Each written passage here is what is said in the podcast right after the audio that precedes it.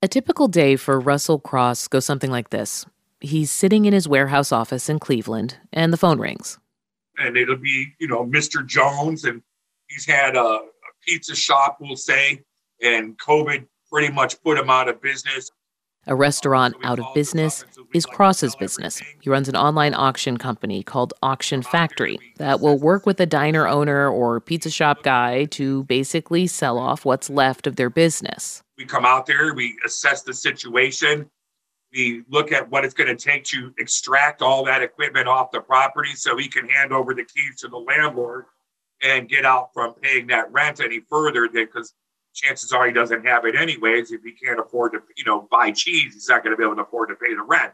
If a pizza shop can't afford cheese, they can't afford rent. That is a situation so many restaurants are in right now.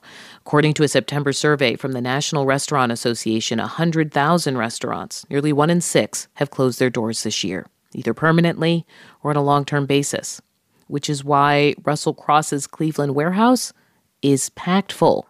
Oh, everything from charbroilers, griddles, ovens. Cross collects equipment from a dozen states where his business operates. Convection ovens, ice machines, ice cream machines. He repairs it. Tables, chairs, booths, plates, dinnerware, stemware, plateware. And will eventually help the original owners sell it. Silverware, salt and pepper shake. I mean, we sell everything because every dollar counts. But until that happens, it sits in his warehouse, 30,000 square feet, packed wall to wall with what's left of people's dreams. I mean, I've had a lady that was literally sitting there just bawling her eyes out. And I've had other couples that said, Thank God you're here because what little money we can pull out of this equipment is all we have. These days, what Cross says he sees most of all is that a good number of restaurant owners can't make the math work. Even with the loans the government gave out early in the pandemic, the rent is coming due if you're paying six thousand dollars a month and you're seven months behind, you're 42 G's in the hole. That's a lot of ten dollar pizzas to make forty-two thousand dollars. So they know that there's no end in sight for them. Consider this. There's finally traction for the bipartisan compromise relief bill in Congress with provisions for small businesses. But for thousands of smaller restaurants, it could be too little, too late. From NPR, I'm Audie Cornish. It's Thursday, December 17th.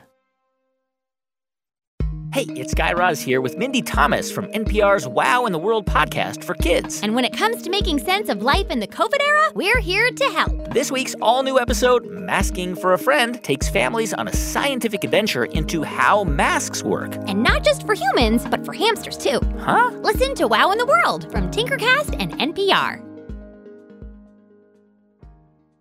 It's Consider This from NPR. I'm Audie Cornish. One person who is watching the restaurant business struggle is Andrew Genung. He's an American based in Hong Kong and writes a food industry newsletter. It's called Family Meal. His readers are chefs, investors, waitstaff, real estate people. A lot of them send him tips, gossip about hires and industry squabbles, new openings, and these days, closings. He says it was getting depressing. Uh, I've stopped. I've stopped writing about closures altogether because they're coming at such an intense speed. There's no point. I mean, my newsletter could be just a list of all the closings. And now a lot of his American readers are focused on the bipartisan coronavirus relief package in Congress. In fact, there may even be a deal announced by the time you hear this. And while it's likely to extend unemployment benefits that will help people who've been laid off by restaurants, there are still questions about how much it will help restaurant owners themselves. Yeah, I mean, people are pretty angry. Um, I, I, can I can try to open up my emails, but I got some pretty choice words about Mitch McConnell earlier today.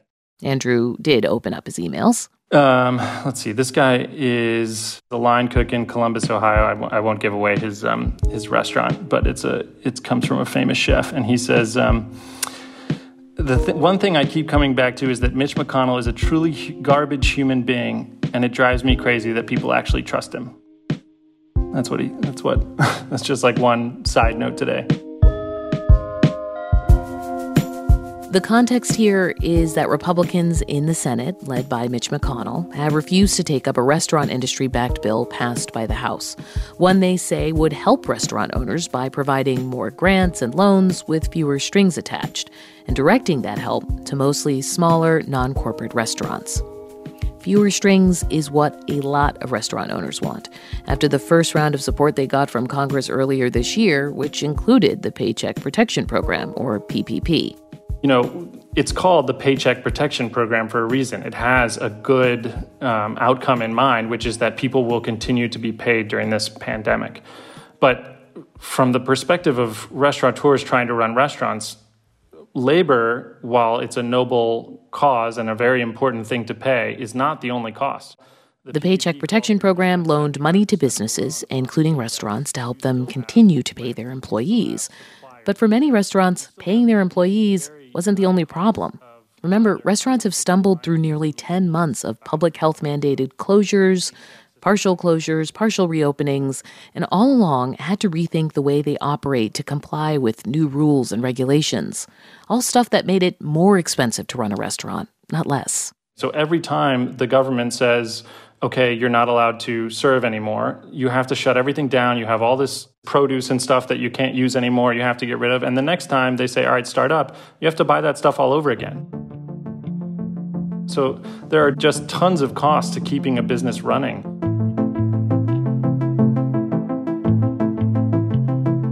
Here's the other thing the situation Andrew is describing, where restaurants got money from the government that didn't fully cover their cost, well, some restaurants didn't get any money from the government at all. A lot of Paycheck Protection Program funding the first time around was snapped up by big franchises Ruby Tuesdays, TGI Fridays, PF Chang's, and Ted's Montana Grill, founded by media mogul Ted Turner black and brown restaurant owners, smaller operators in metro neighborhoods who don't have the sway with the banks doing the lending were at the back of the line. And many missed out on that funding. I literally did not hear from my banks until probably the end of April. Nya Marshall owns Ivy Kitchen and Cocktails, a little place she started earlier this year on the east side of Detroit. She lost 75% of her revenue. Back in March, she was hoping the first coronavirus relief package would help her out. You're hearing all this information about uh, resources, capital resources that are available to you. However, you're not able to ascertain any information directly or indirectly about them other than what you're reading in, you know, the Times or the Journal. More than a month after that bill was passed, Nya finally got some help from her bank applying for a Paycheck Protection Program loan, and she was denied. She heard a bunch of reasons that her business was too new, that the program was overwhelmed with requests. She ended up getting some money from a city grant program, but it only lasted so long before a recent state mandate shut down dining. Uh, I ended up letting go uh, 24 people. That must have people. been so hard. I mean, your first year in business. it's it's devastating. I uh, it's it's devastating because you know, I make a point of hiring local people, people who look like me, people who come from the community that I come from. And I know how that is uh, to lose a job. For Nya Marshall, she couldn't afford to keep those employees and operate during a global pandemic at the same time. She still had to pay for insurance, utilities, and then there was the cost of doing everything she could to keep customers coming. So it's masks, it's it's cleaning supplies, it's decontamination because you want to make sure that your customers know that you do understand that COVID is real. You take it very seriously, and you want to provide them with the most sanitized place that you possibly can. Uh, so the, these things cost money. How have you changed your business model? I don't know if you've moved to delivery or the delivery apps or carry out. Yeah. Kind of how did you move to it, and how has that affected your your finances? All of, all of the above. Uh, so we did implement uh, delivery, third party delivery, which is something that I really wasn't for pre COVID. Uh, keep in mind, our food is, we are a fresh, healthy food option. And so it's really prepared, intended to be dined in. So we had to literally change the menu to more of a carry out style, even though that wasn't the intent when the concept began. What kinds of foods uh, did that end up looking like? So it ended up looking like burgers, to be honest, sandwiches, uh, salads. Uh, even though we had limited options for those on the menu, uh, that became uh, primary components of the menu, whereby you know we did we did a fresh smoked hen before uh, brined it. You know, we had prep that was 24 to 48 hours, things of that nature. And now these things are just cooked within, you know, half hour to go primarily. You sound a little disappointed. You, you said burger with a with a tone in your voice that said not the plan.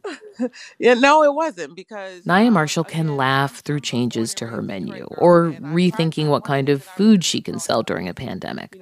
Small challenges like that would be manageable if she had help with the bigger challenge, making the math work. My outlook right now is a very bleak one uh, especially considering, you know, every single day there is a roller coaster ride where you're, you know, watching the news, you're reading the news, wondering if help is coming, you know, not just from a federal perspective, but any help at all. Because I stress about my doors closing.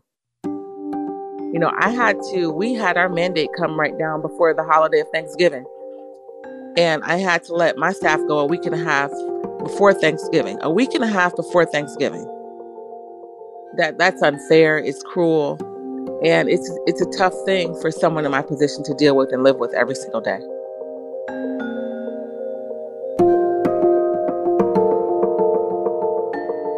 There are some encouraging signs in the new relief deal emerging in Congress.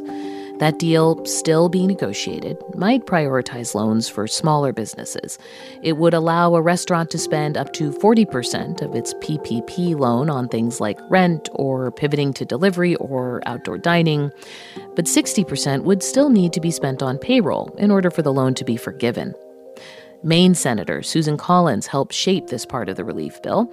Her office wrote that if restaurants were to get grants without conditions, quote, a celebrity chef who owns a restaurant could pocket the federal grant money or use it to settle old debts unrelated to the pandemic and not pay any of his or her staff.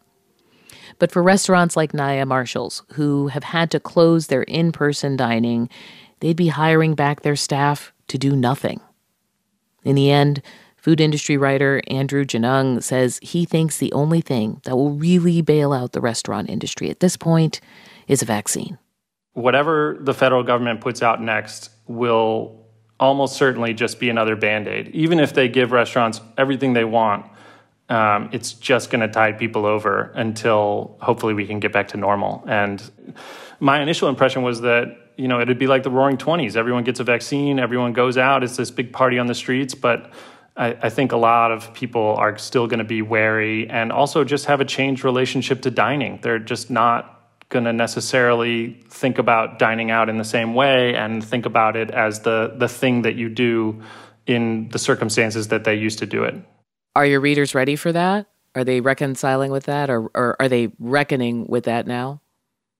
I think it's hard for people still to get their mind around what's already happened. And I think that at this point, everyone is holding on as best they can and are not really planning as much as maybe they used to in their business. Um, you know, I talked to a restaurateur here in Hong Kong a while ago, and he said his financial planning system now is plan for one month of decent business. Maybe that means like 50% of what it used to be and then a month of shutdown, and then a month of decent business, and then a month of shutdown. Um, and he, you know, he doesn't. I don't think he plans to change that financial plan anytime soon.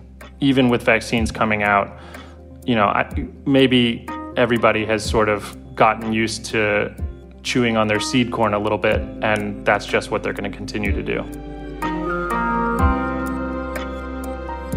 Andrew Genung, writer of the newsletter Family Meal it's Consider This from NPR. I'm Audie Cornish.